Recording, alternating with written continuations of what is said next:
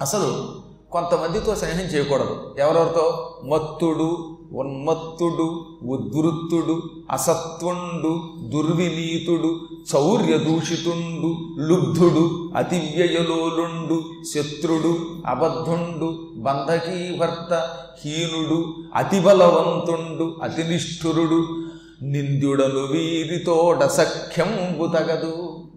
స్నేహం చేసేటప్పుడు ఎన్నుకుని స్నేహం చేయాలి?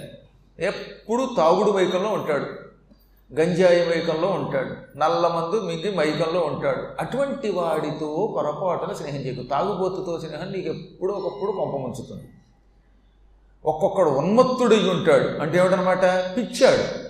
పిచ్చాడు కూడా అంతే. పిచ్చివాడు ఏ సమయంలో ఎలా ప్రవర్తిస్తాడో తెలియదు. హెహెహే అంటాడు. ఓహోహో అంటాడు. పిచ్చివాడిని నమ్మకూడసమా అందువల్ల పిచ్చివాడితో స్నేహం కూడా ప్రమాదం. ఉద్వృత్తుడు అంటే దురహంకారి. ఎవడు చెప్పినా వెంట ఇంతే అంటాడు.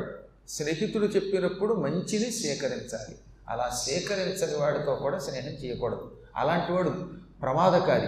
దురహంకారంతో ఉండేవాడితో మీరే స్నేహం చేస్తారండి? మీ మాట ఎప్పుడు వెంటనే వాడు చెప్పినట్టే మీరు చేయాలి. వాడు ఒక్కోసారి తప్పుడు పనులు చేయించవచ్చు మన చేత. తర్వాత నిత్యక్రోధి. కోపంతో ఉండేవాడితో స్నేహం కూడా ప్రమాదమే. కోపిష్టాడు తగాదా తెచ్చుకుంటాడు కదా అందరితో. వాడితో స్నేహం చేసిన వాడికి కూడా ఇబ్బంది వస్తుంది. అందరితో తగద పడతాడు కోపిస్తాడు. వాడితో స్నేహం చేస్తే పక్కవాళ్ళు మన్నతంతారు. అలాంటి వాళ్ళు ఉంటారంటే ఉన్నారు. ఓసారి ఏం జరిగింది? నాతో పాటు తిరుమల ఎక్స్ప్రెస్లో ఆ ఎదురుగుండా సీట్లో ఒకడు కూర్చున్నాడు. నేను ఒక చోట కూర్చున్నాను వాడు ఎవడో కూర్చున్నాడు వాడితో పాటు ఇంకో స్నేహితుడు ఉన్నాడు. ఈ కూర్చున్న వాళ్ళలో ఒకడు కోపిస్తాడు. కూర్చున్న దగ్గర నుంచి మొత్తం ఆ కంపార్ట్మెంట్లో అందరితో తగదపడ్డాడు చివరికి అందరూ కలిసి వాడు కొట్టారు. వద్దొద్దంటే కొట్టొద్దన్నందుకు ఈ స్నేహితుడు కూడా కొట్టారు. కోపిష్టాడుతూ ఉంటే ఇది నష్టం. కాబట్టి అందరితో తగాదపడే కోపిష్టివాడితో స్నేహం చేయకండి. కోపిష్టివాడంత పాపిష్టివాడు మరొకటి లేడు. తర్వాత దుర్వినీతుడు నియమం లేనటువంటి వాడు అటువంటి నీతి లేనటువంటి వాడితో స్నేహం చేయకూడదు. దొంగతనాలు నిత్యం చేస్తూ బతికేవాడితో స్నేహం చేస్తే పోలీసులు వాడితో పాటు నిన్ను పట్టుకుపోతారు. కాబట్టి దొంగతో స్నేహం ఎప్పుడూ ప్రమాదకరమే. లుబ్ధుడితో పిసిని కొట్టాడుతో అసలు స్నేహం చేయకూడదు. పిసిని కొట్టాడుతో కలిసి నువ్వు ఏ కాశీయో వెళ్ళావంటే నువ్వు కాశీలో కాదు మూసీలో దూకేలా చేస్తాడు వాడు. వాడికి దేనికి రూపాయి తీయడు? నీ చేత ఖర్చు పెట్టిస్తాడు చివరికి. నువ్వు చూస్తూ చూస్తూ వాడికి పెట్టకుండా ఉండలేవు. అమ్మ బాబో పేనాశాడితో స్నేహం కంటే హాయిగా అంతకంటే రోడ్డు మీద కాలినడకన ఒంటరిగా ప్రయాణం చేయటం మంచిది. అతివ్యయలోలుడు డబ్బుని విచ్చలవిడిగా వెనక ముందు చూడకుండా ఖర్చు పెట్టేవాడితో కూడా స్నేహం చేయకూడదు. ఎందుకంటే డబ్బుని తగలబెట్టడం కూడా ప్రమాదం. అటువంటి వాడితో స్నేహం చేస్తే నీకు కూడా డబ్బుని పాడు చేయటం వస్తుంది. అందుకే ఒక మాట చెప్తారు. ఏమిటో తెలుసా? భార్య ఊళ్ళో లేనప్పుడు పురిటికి వెళ్ళినప్పుడు లేక భార్య పుట్టింటికి వెళ్ళినప్పుడు ఒంటరిగా ఉండి స్నేహితుల్ని ఇంట్లోకి పిలవకూడదట. ఈ స్నేహితులు ఏం చేస్తారు? అతివ్యయం నేర్పుతారు ఈ పిల్లలకి. పెళ్ళైనది పెళ్ళైన తర్వాత భార్యను పుట్టింటికి పంపేశాడు వీడు. ఊరిటికో ఇంకో దానికో. వీడు ఒక్కడే ఉంటాడు. వీడు ఒక్కడే ఉండి ఏం చేస్తాడు? పది మంది పిల్లల స్నేహితులు తెప్పిస్తాట. ఈ స్నేహితుల్లో ఈ అతివ్యయం చేయించే వాళ్ళు ఉంటారు. వాళ్ళు వీడి జీతం అంతా తగలబెడతారు ఇది అలవాటు అవుతుంది దాంతో వాడి కుటుంబ వ్యవస్థ చిన్నాధనం అవుతుంది కాబట్టి సాధ్యమైనంత వరకు భార్య పుట్టింటికి వెళ్ళినప్పుడు తాను ఒంటరిగా అయినా ఉండాలి లేదా మహానుభావులు సద్వృత్తం కలిగినటువంటి వాళ్ళు సత్ప్రవర్తన కలిగిన వాళ్ళతో స్నేహం చేయాలి డబ్బుని ఖర్చు పెట్టే వాళ్ళతోటి నాస్తికులతోటి పాపాత్ములతోటి స్నేహం ఎప్పుడూ ప్రమాదకరం. శత్రువుతో స్నేహం చేయకూడదు. వాడు శత్రువు ఒకప్పుడు. అటువంటి శత్రువు గనక మన దగ్గర మిత్రుడిగా నటించి చేరాడా? ఏదో సమయంలో కొంప ముంచుతాడు. కాబట్టి ఒకప్పుడు బద్ధ శత్రువు అయిన వాడిని నమ్మినట్టే నమ్మి దూరంగా పెట్టాలి. వాడికి మాత్రం మనం గుట్టుబట్లు చెప్పకూడదు. అలా చెప్పి కొంప మీదకి తెచ్చుకునేవాడు కొంతమంది ఉంటారు. అందులో ముఖ్యంగా కొంతమంది అన్యమతస్థులు ఉంటారు.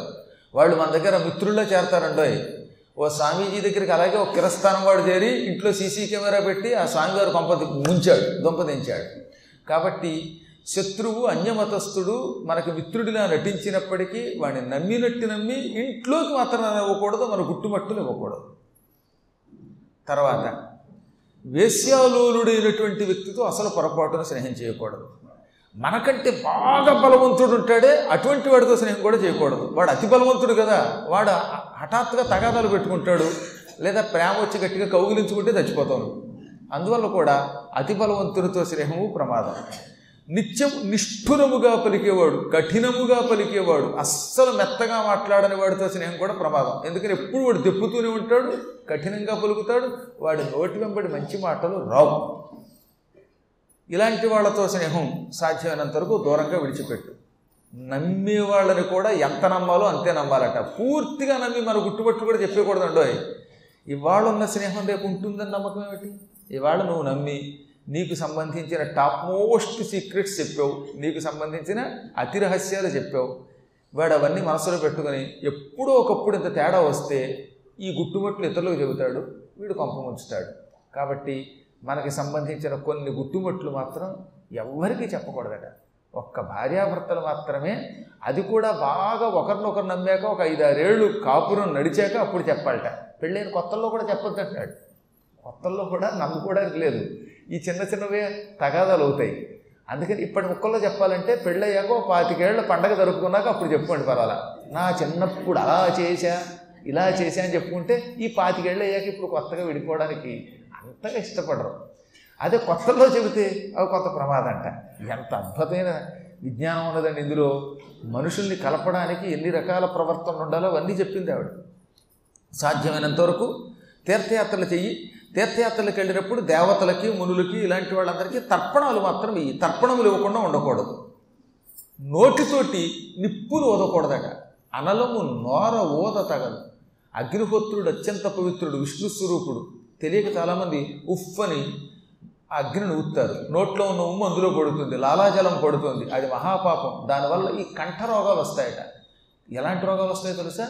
ఇక నువ్వు అన్నం తినలేవు.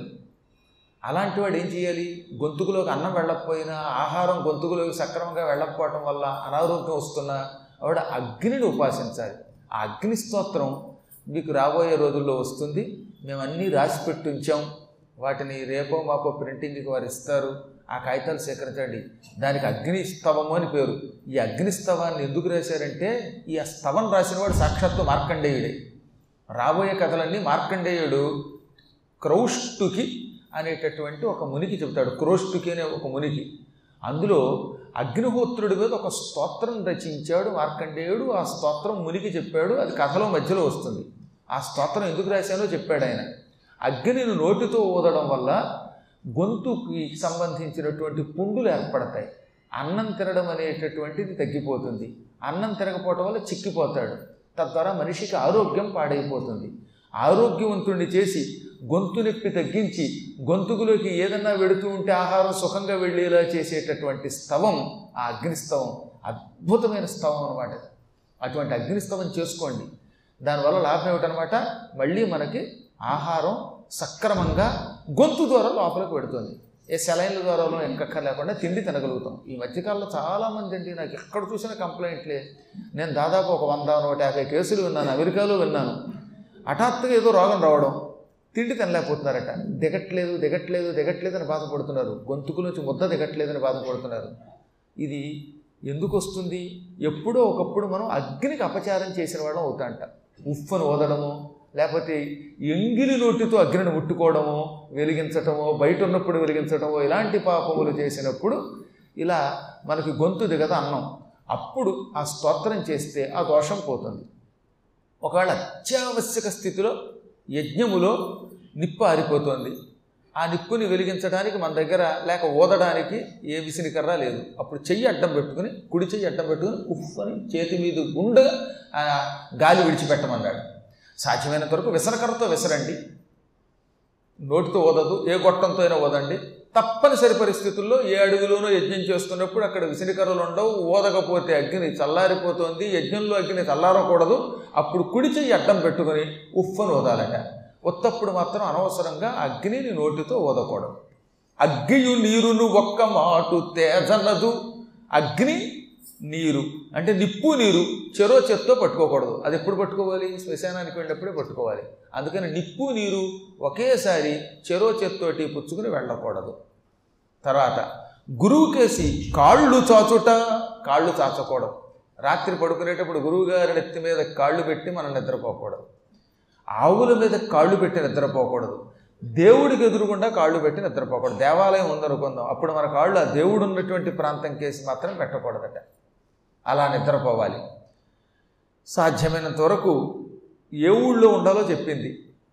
ఎచ్చట శ్రోత్రియుడును ధనమిచ్చునతడు పారునట్టి ఏరును వెజ్జును మచ్చికయును లేకుండును అచ్చట వశయం పవలవదభినుత చరిత. ఊళ్ళో మన చేత పుణ్య కార్యక్రమాలు చేయించే బ్రాహ్మడు లేకపోతే పురోహితుడు లేకపోతే ఆ ఊళ్ళో ఉండద్దు ఎచ్చట శ్రోత్రియుడు శ్రోత్రియుడు లేని ఊళ్ళో ఉండద్దు అప్పుడప్పుడు ధనమిచ్చునతడు అప్పు కావలసి వస్తే అప్పిచ్చే డబ్బు ఉన్నటువంటి వాడు ఉండాలి. ఎంత గొప్పవాడికైనా ఎప్పుడో ఒకప్పుడు అవసరానికి డబ్బు అప్పు తీసుకోవాల్సి వస్తుంది అలాంటప్పుడు టక్కున లెక్క జమ లేకుండా కాస్త డబ్బు అప్పిచ్చేటటువంటి వాడు ఆ ఊళ్ళో ఉండాలి. ఆ ఊళ్ళో ఉండాలి. అంటే విప్రుడు ఉండాలి డబ్బు ఇచ్చేవాడు ఉండాలి పారు నట్టి ఏరును ఎప్పుడూ ప్రవాహం ఉండాలి. ఊళ్ళో ఒక కాలవో లేకపోతే పెద్ద చెరువు లేక నదియో ఉండాలి. కాలువ లేదు చెరువు లేదు. ఏ నల్ల చెరువు తెల్ల చెరువు లేదు. మంచినీళ్ళు లేవు. అప్పుడు నీళ్ళు లేకపోతే ఏమైపోతుంది? యాతన పడిపోతాడు. ఎప్పటికీ స్నానానికి నీళ్ళు ఉండవు. అందువల్ల నిత్య ప్రవాహం ఉండాలి. ఏరు ప్రవహించే ఊళ్ళో ఉండు. వెజ్జుల్ ఊళ్ళో వైద్యుడు కూడా ఉండాలి. వైద్యుడు లేకపోతే ఆ ఊళ్ళో ఉండకూడదు. ఇవన్నీ ఉన్నా ఆ ఊళ్ళో మనని గౌరవించే వాళ్ళు ఉండాలి తెలుసున్న వాళ్ళు ఉండాలి ప్రేమించే వాళ్ళు ఉండాలి. అది మచ్చిక ఒక్కోసారి అన్నీ ఉంటాయట. కానీ ఆ ఊళ్ళో వాళ్ళు మనల్ని పట్టించుకోరు ద్వేషంతో ఉంటారు. మనం ఏం చేసినా మనం సంపాదించినా ఏడుస్తారు. ఆ ఊళ్ళో ఎలా ఉంటామండి? నువ్వు ఒక ఊళ్ళో ఉన్నావు. ఆ ఊళ్ళో ఇందాక చెప్పినట్టుగా శ్రోత్రియుడు ఉన్నాడు. డబ్బిచ్చేవాడు ఉన్నాడు నీళ్ళు ఉన్నాయి వైద్యుడు ఉన్నాడు కానీ నువ్వు ఆ ఊళ్ళో ఉన్నంతకాలం నీకు బడి అందరూ ఏడుస్తున్నారు. నువ్వు పైకి వస్తూ ఉంటే తిట్టుకుంటున్నారు ఎప్పుడు చస్తావా అని చూస్తారు. నీలో తప్పులు బట్టి పడబడదాం అనుకుంటారు ఇంకా ఊళ్ళో ఉండలేవు. కాబట్టి అలాంటి వాళ్ళు కాకుండా మనని ప్రేమించేవాళ్ళు ఆదరించేవాళ్ళు ఉండేవాళ్ళు కూడా ఉండాలి. ఆ ఊళ్ళో ఉండాలి. ఇవి లేకపోతే అక్కడ ఉండదని చెప్పేసి కొండ బదులు కొట్టినట్టుగా. అంటే ఈ పద్యాన్ని మార్చి సుమతి శతకారుడు అప్పిచ్చువాడు వైద్యుడు. ఎప్పుడు ఎడతెగకపారు ఏరును ద్విజుడున్ చొప్పడిన చోట ఉండుము. చొప్పడకున్నట్టి ఊర జరకుము సుమతి అని దీన్ని యాజ్ ఇట్ ఈజ్గా రాసి పారేశాడు అందుకని మహానుభావులు మార్కండే పురాణంలోనే నీతులన్నీ. సుమతీ శతకంలో ఉన్న చాలా నీతులన్నీ పురాణాల్లోవే. ఇలాంటి పద్యములను తన భాషలో మళ్ళీ కొంచెం మార్చుకున్నాడు. ఇందులో ఉన్నది ప్రతీది అందులో చూడండి. ఎచ్చట శ్రోత్రియుడు అన్నాడు అందులో తర్వాత ధనమిచ్చునతడు అంటే డబ్బిచ్చేవాడు అప్పిచ్చువాడు ఎత్తుకున్నాడు. వెజ్జుల్ని ఇందులో చెప్పాడు. అందులోను వైద్యుడు అన్నాడు ఎప్పుడు ఎడతెగకపోరు. ఇందులో కూడా నీరు గలుగు ఏరు అని సుస్పష్టంగా చెప్పాడు. ద్విజుడు ఇదిగో శ్రోత్రియుడు అన్నాడు ఇంకా ఇందులో ఎక్స్ట్రా ఏం చెప్పాడు అధికంగా? మచ్చిక కూడా ఉండాలి. నిన్ను ప్రేమించేవాళ్ళు నీకు అక్కడ అభిమానం కలిగేవాళ్ళు పరిచయం ఉన్నవాళ్ళు ఉండాలి. ఆ మాట మాత్రం సుమతి శతకారులు చెప్పలేదు. మొత్తం మీద మనం ఊళ్ళో ఉండడానికి కొన్ని పరిణామాలు ఉండాలి. కొన్ని రకాలైనటువంటి శుభాలను ప్రసాదించేటటువంటి వస్తువులు ఉండాలి.